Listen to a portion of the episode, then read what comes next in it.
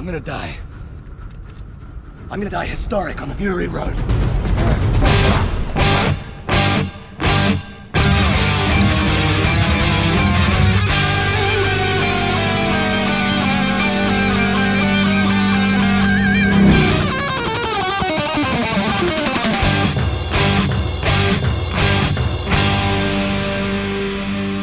Welcome to the Mad Max Minute. We exist in this wasteland, a podcast reduced to a single instinct. Watch Mad Max Fury Road one minute at a time. I'm Rick, And I'm Julia. and today we're talking about minute four, which begins with Max crawling away from his overturned interceptor, and it ends with Max thrashing warboys. Good Monday morning, Julia. Happy Monday. We begin this minute with Max crawling slowly from the wreckage of his interceptor, and we get a quick flash right here at the top, like a second into this minute, of Max and Little Glory. And I forgot to mention something on Friday that I'm glad we get to bring it up now. Seeing Glory get run over by those machines is our first instance of child death. Yay! It was fairly early, too. well, yes. I mean, considering, let's see, in Mad Max 79, it took most of the movie. Mm-hmm. We didn't get child death until minute 74 when Sprog was run over. Yep. And then in Road Warrior, was there any child death? Nope. The only child I can think of is the feral child, and he survived all the way through to become the narrator. Nice. So he was fine. And then in Thunderdome, we had to wait until minute 73 before it was confirmed that Finn McCoo did not survive the quicksand. True. So not bad going all the way from the 70s to the third minute. I think that's another indication, even this early on, this is a very different movie than we have dealt with in the past. Mm-hmm. I was also thinking about these flashes that we're getting and how you kind of have to read those comics. You really do. To understand what Max is going through right now, you need to know who Glory is. Yes, we understand that he is having a psychotic episode, but what that means to him, we don't know unless you know who Glory is. I was thinking about that same exact thing. And without that background, this is just some random little girl that is the manifestation of his trauma coming back to haunt him. Without the context of the comic, I think one would assume that this is his daughter. Which is probably why the guys over at Avalanche Studios messed up that detail in the very short flashback intro to the video game. Do you think they messed it up, or do you think that they assumed that the casual viewer would assume that Glory is Max's daughter? I've had a lot of time to think of it since I played the video game, and I honestly have no idea what they were thinking. I like the idea that they were rolling with the casual viewer's assumptions because a casual viewer can also turn into a casual player really easily. While the fanatics, like you and I, if you're going to do a Mad Max video game in canon, it's got to be really well in canon. Mm-hmm. So if they can't do that because they can't make Max look like Max, they can't make him look like either Mel Gibson or Tom Hardy. They can't do the voices. There's all sorts of things in canon that they can't do. So why play to the fanatics? Why not play to the casual viewer? So they couldn't go big. They also couldn't go home. So they just kind of went. Yeah. All right. Now I'm not familiar enough with the game. Was the game a financial success? Probably not. I have not looked up the numbers for it, but it wasn't the type of game that made all of the money in the world that ever was, and uh-huh. therefore it was probably seen as a financial loss all over because that's how video game companies are. Yeah. If you don't make all of the money, then you have failed. Well, video games are extremely expensive to make. That's true. But just recently, as we're recording this in January, a report came out to say that video games made up 50% of entertainment spending in Great Britain for 2018. Wow. That's a lot. So they are making money hand over fist. Yes, they are. I believe it was an old episode of The Know from Rooster Teeth that broke down where your 60 bucks goes. And it was fascinating. I'd never seen an in depth look at what it takes to make a video game from the animators and the writers and the voice actors to distributors to advertising that everybody gets a piece of this pie. And by the time you divide up 60 bucks, it's not that much. Speaking of the video game, and I don't want to belabor the point too much, but for the Mad Max game specifically, Avalanche went to West Coast Customs and they took, I think it was a Camaro or something, and they pulled the Camaro body off and dropped it onto the frame of a Ford F 150 and created a car out of the game in real life. And they brought it to Wasteland Weekend, and everyone was very impressed and they took pictures with it. But that's one of those extra financial things that they have to cover as part of their advertising budget. Yeah, and that was not cheap. Certainly not. Those are two very expensive cars. and a lot of very custom work. Yes. But going back to Glory and the supplemental material, I think the important thing here is that we're able to recognize that Max is in a different state than we left him at the end of Beyond Thunderdome. He was on a high then. He had some really good wins. He beat the bad guy, he helped the people escape.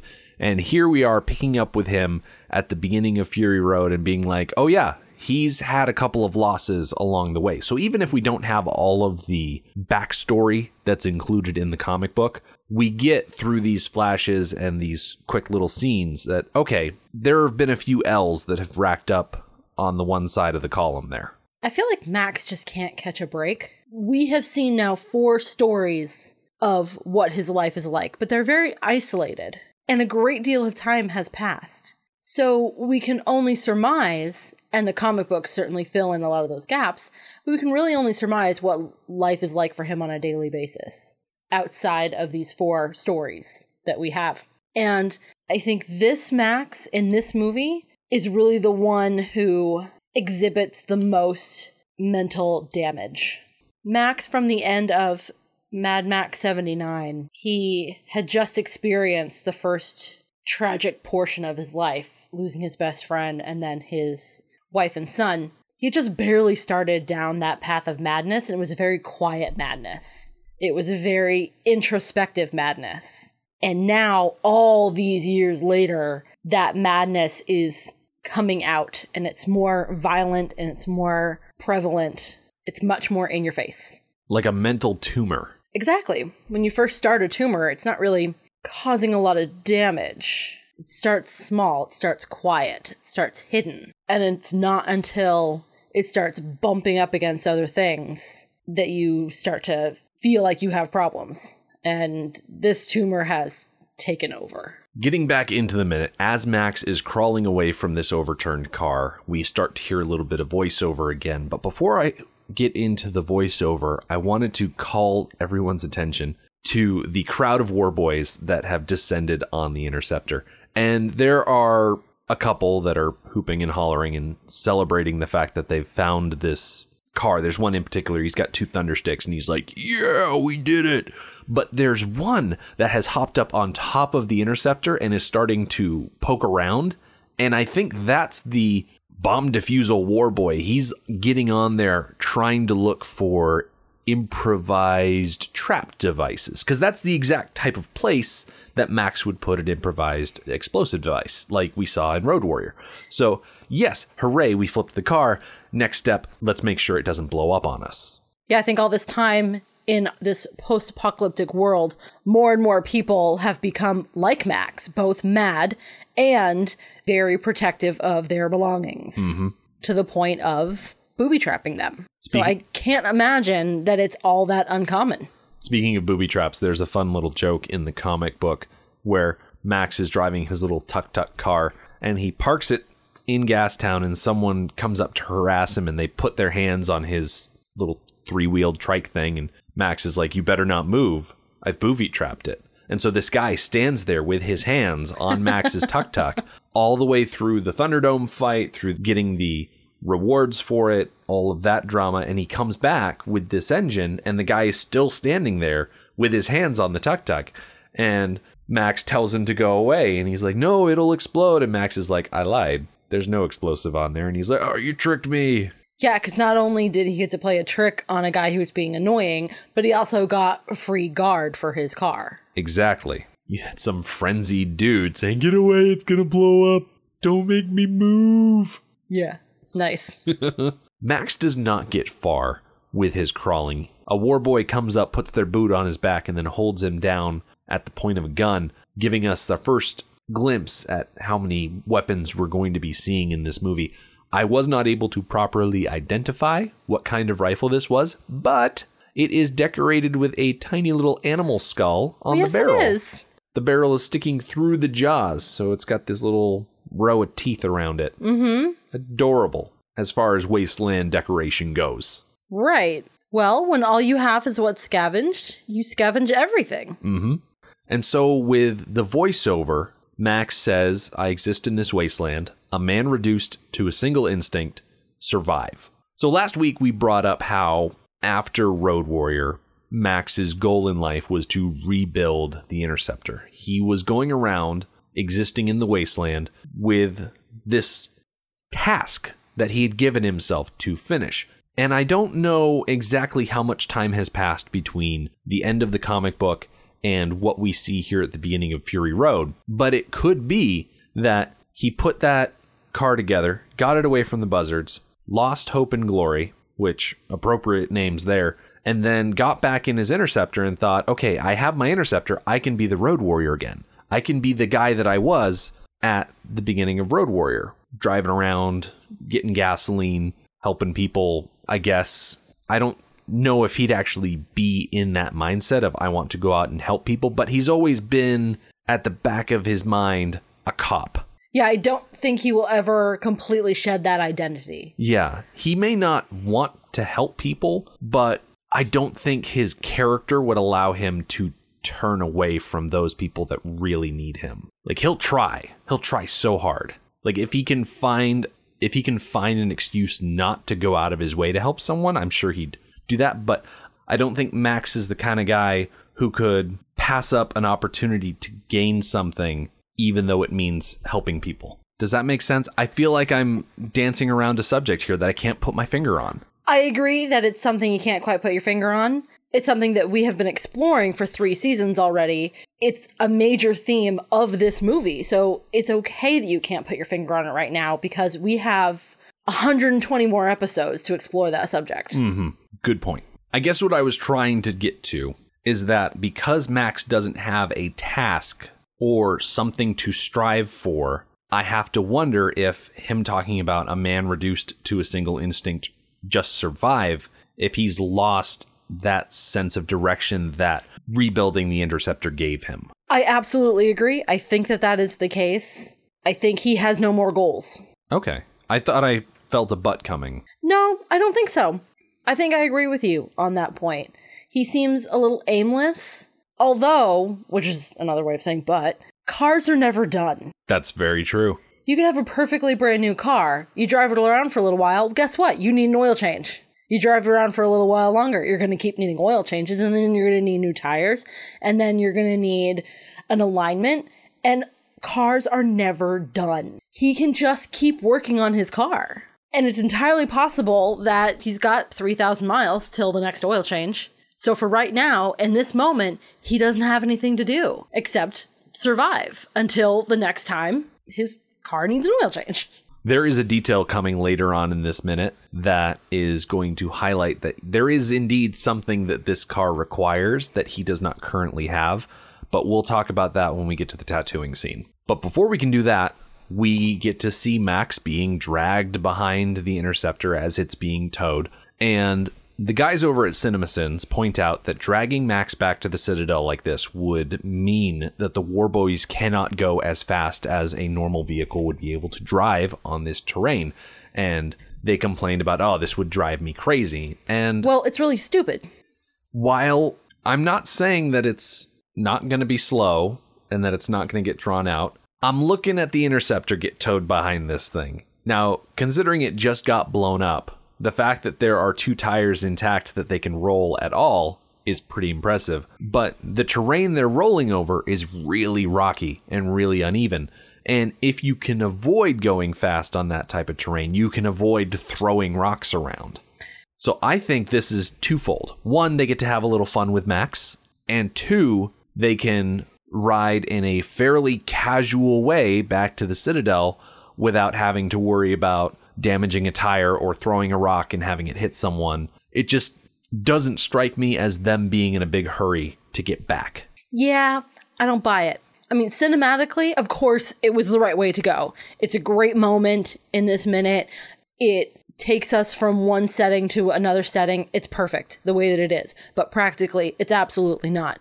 The fact that they have a dragging style tow truck rather than a flatbed style tow truck. I know they don't have a great deal of control over what kind of vehicles they have, but come on, you need a flatbed tow truck in this kind of world precisely because this style, with it dragging, with a car that's just been flipped over several times, you're right, they can't go fast. And their speed makes them vulnerable. To what? I don't know, but there's stuff out there. There are other factions and other cities, there are other territories. And them going slow like this makes them an easy target. Perhaps. I will not begrudge you the idea that there are other factions out there, but I was just looking at how close they are to the Citadel, how tightly their ranks are as they're rolling along. They seem to be moving in a sort of turtle formation with a couple of lead vehicles up front, a couple of support vehicles on the side. Even the tow truck has another car rolling back behind it, and they're acting very casually. The war boys are throwing things at Max to taunt him. You're right. I definitely agree that they are grouped strategically. They are very relaxed. I'm grateful that you pointed out that they were throwing things at him because something like appears to fall off of him and I thought it was his hat. I'm like, "Oh, poor Max, he lost his hat." But now that you say that it was thrown at him, now I see it like bounce off of him. And this whole shot is a slow fade to black anyway. So It is. It's not like there's a ton of tiny details that we need to see No. because for the next couple of seconds it is just black screen. And when we come back up to the next scene is my favorite moment of this minute. Okay. So we start out with clumps of hair getting dumped into the dirt Familiar sight. and a child's hand collecting it up. Familiar sight. Except this one isn't wearing bird wings. It is not. It is painted pale. It's a war pup. It is a war pup. And I have to admit, I really like the label war pup. It's really cute. It's adorable. It is. It's my favorite moment of this minute because it calls back so strongly and so obviously to Thunderdome. Mm-hmm. References to Beyond Thunderdome aside, I checked the listener submissions.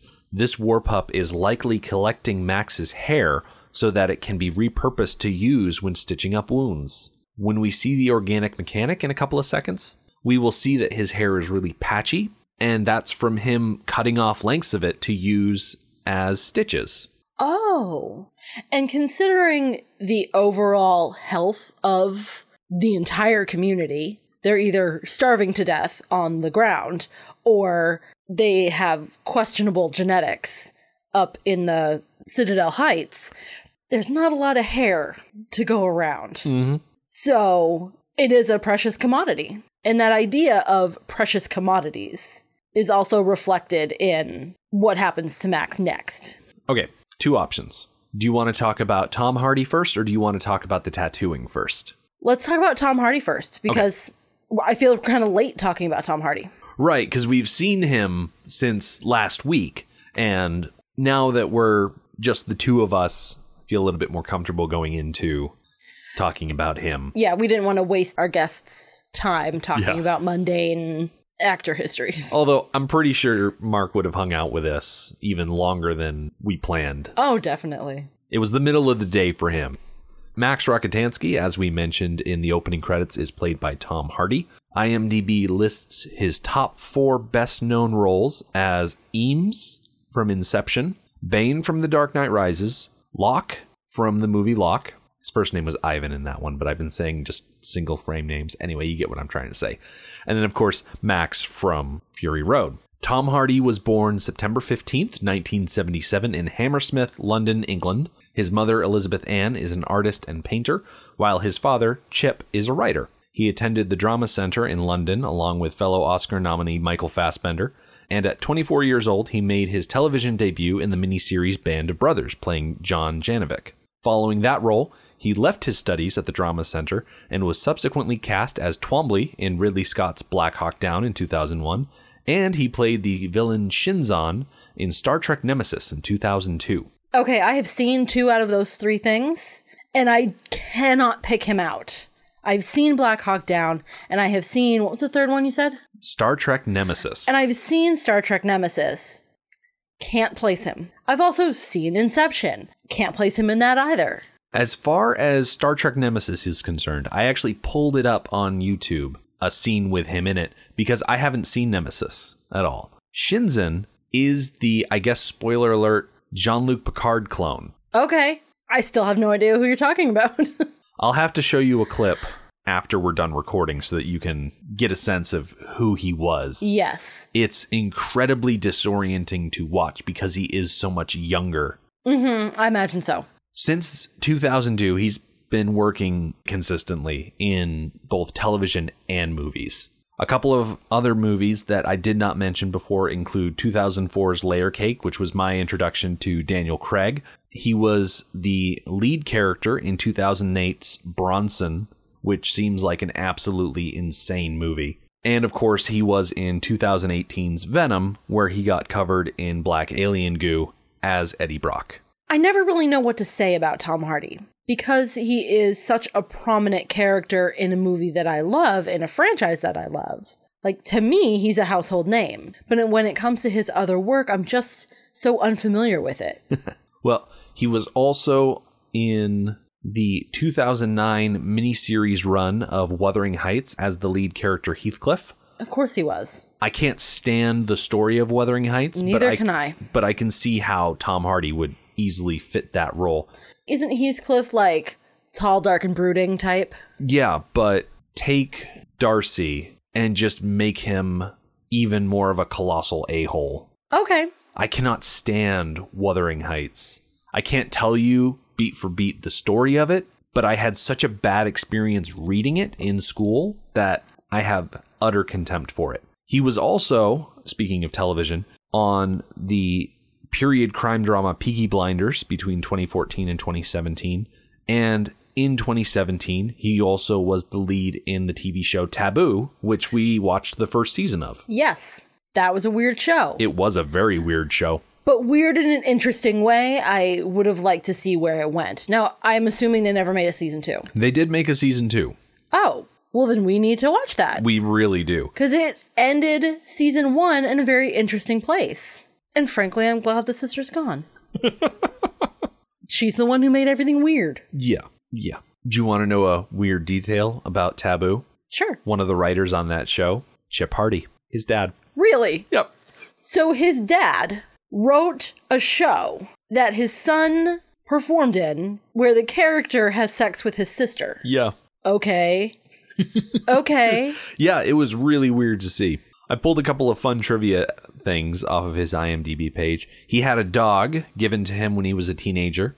The dog's name was Max, named after the character that he is now playing. Really? Yep. Oh, that's great. Unfortunately, the dog passed in 2011. That is sad, but it's also fitting because Max Given- can't have nice things. Given animal life uh, Expectancy? Yeah, given animal life expectancy, it's not a surprise.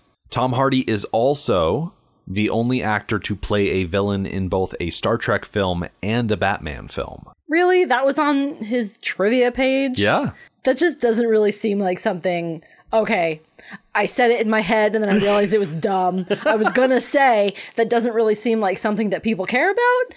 And then I remember the fandom surrounding Star Trek and the fandom surrounding Batman and how like insane they are and enthusiastic and thorough. They would absolutely look for ways to cross over. Speaking of DC properties like Batman, Tom Hardy was cast as Rick Flag in 2016's Suicide Squad, but he dropped out due to scheduling conflicts with The Revenant.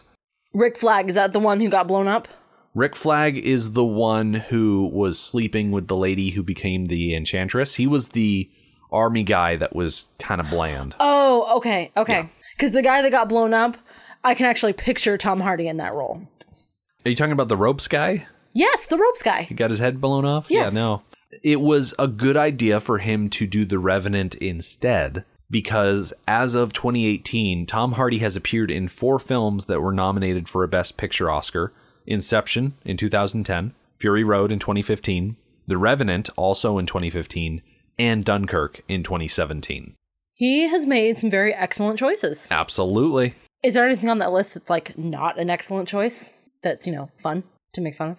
Let me pull the list up real quick. That's hard to say because he's also been in movies like Tinker Tailor Soldier Spy. He was in the 2011 movie Warrior about those brothers in Boston that have to box each other. That was critically acclaimed. I'm looking through his list and there's nothing that stands out to me as particularly egregious. Some people might look at the Star Trek movies and think those are egregious in and of themselves, but I can't speak to that. Yeah, it's hard to label it as a good movie or a bad movie or a successful movie or a bomb because it's now part of a fandom that's huge. So you're always going to find millions of people who love the movie. And as is typical with English actors and honestly, many actors in general, he also has a robust stage career that started when he was younger and has continued sporadically over his career. You'd be an interesting stage actor. I think I would like to see that. So, getting back into the minute,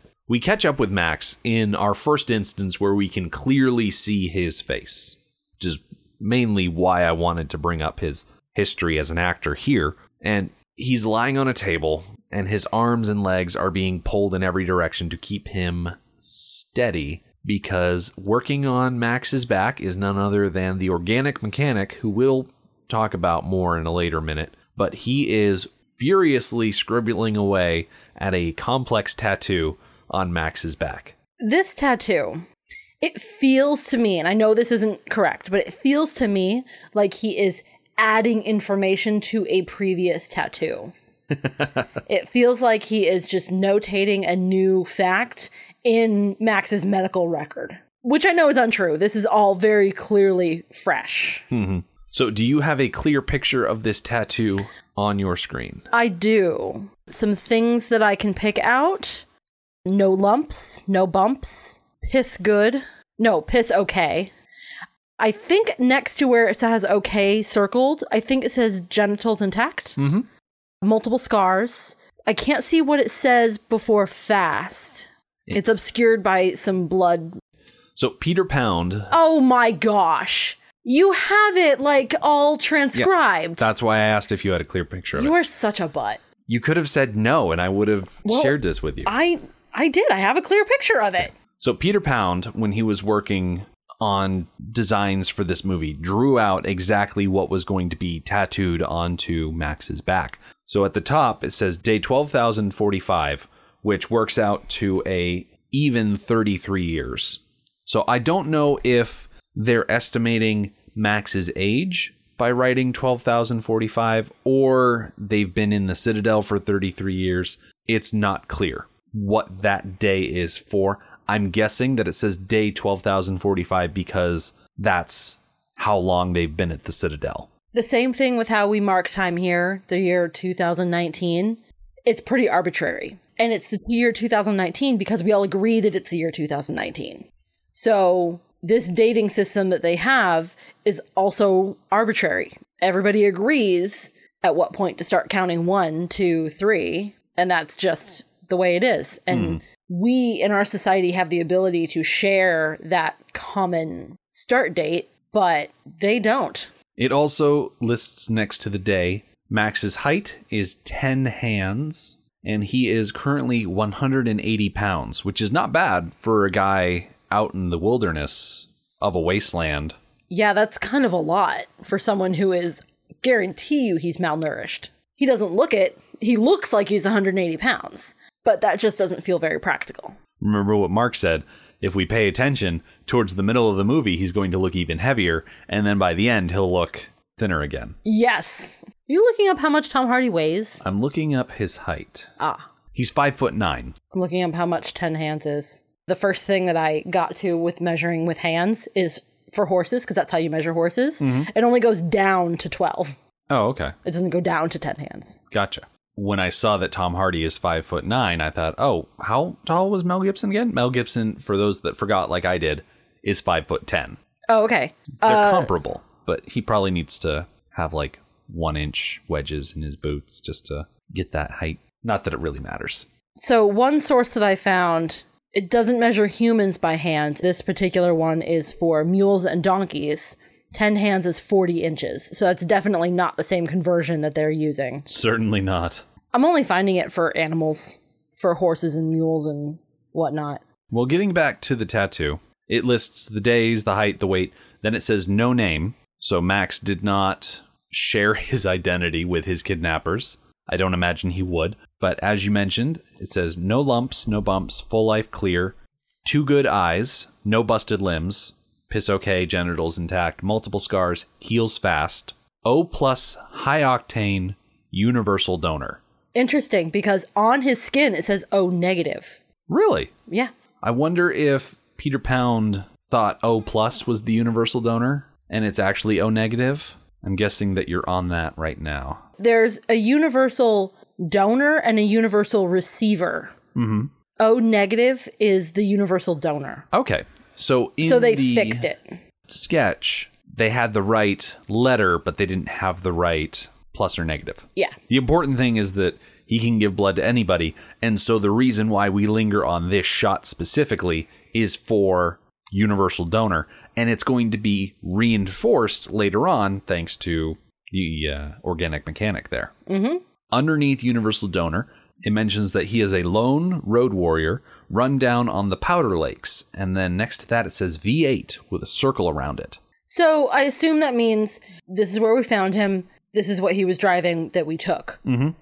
It's almost like they're recording his property, but if it's no longer his property, why are you recording his property? Yeah. It's not his anymore. it's strange to think that they would record okay he was driving a v8 they say right on here no gasoline no supplies so his car was running on empty mm-hmm. and it wasn't carrying any food or weapons or anything like that so why list the engine size the gas amount and the supply count Yeah, It he's already been relieved odd. of those things. yeah I also find interesting the label of a road warrior. We are so used to calling Max the road warrior. as if he's the only one yes. But no, he's not the only one. The label road warrior is a category of person who lives on the road, travels from resource to resource to resource, and that's what they do. we always thought that the wonderful thing about road warriors is that road warriors are a wonderful thing. They're, you know. I was going to do the whole thing, and then I realized that I don't know how to translate the tops are made of the rubber, the bottoms are made of the springs. They're bouncy, bouncy, bouncy, bouncy, fun, fun, fun, fun, fun. But the most wonderful thing about road warriors is that Max is the only one. If I don't do the middle part, it doesn't quite work. But No, it doesn't, but oh, you're Oh, well. going to leave that in anyways, aren't you? at the bottom of, or I guess top of Max's tattoo, because it is all written upside down weirdly, it says very specifically isolate, psychotic, keep muzzled. Yeah, that sounds about right. He's about to prove their point. Exactly. Because they are finished with this tattoo. The organic mechanic seems to be cleaning up. And off to the side, we see that a war boy has lifted a red hot brand out of the fire that bears the insignia of Immortan Joe, a skull inside of a burning ring. This feels like a roll credits moment. The way that the brand is bright orange and is centered on the screen for us to see so clearly. In my head, I go roll credits.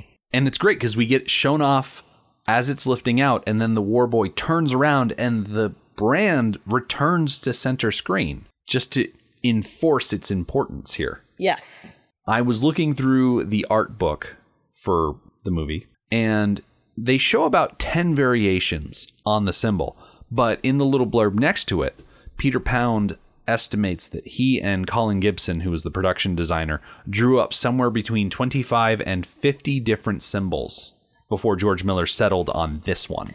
Man, I would kill to have those rejects because this symbol is the inspiration for our podcast logo. Yeah, kind of shamelessly. Yes.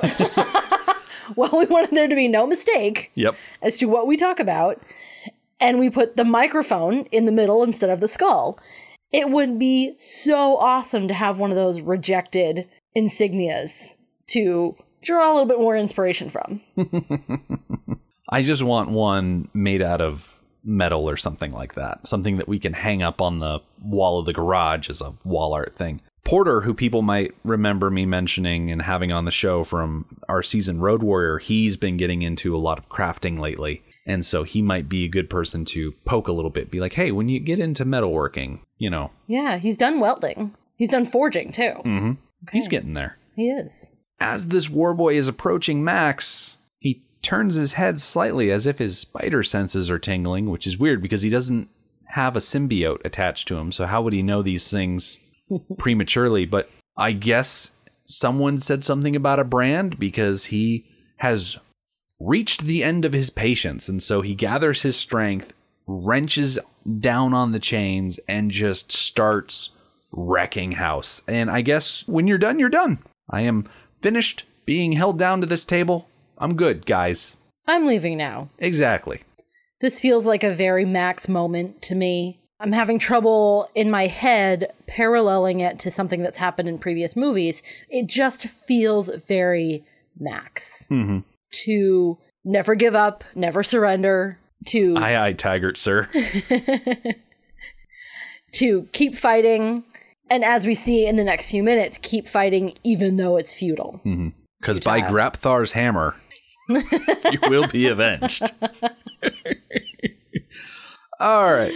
With that, we reach the end of today's minute. So be sure to come back on Wednesday. Max is going to continue just wrecking everybody in this room before hightailing it out of there and leading us on a rather rushed and improvised, but still a tour of the Citadel, or at least this floor of the Citadel.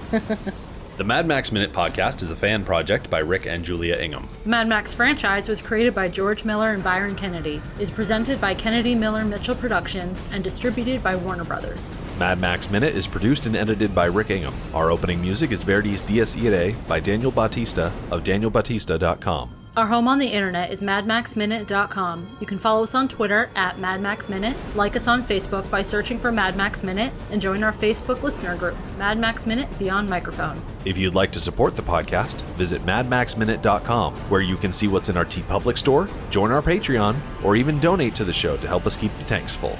Thank you for joining us for Minute 4 of Fury Road. We'll see you next time.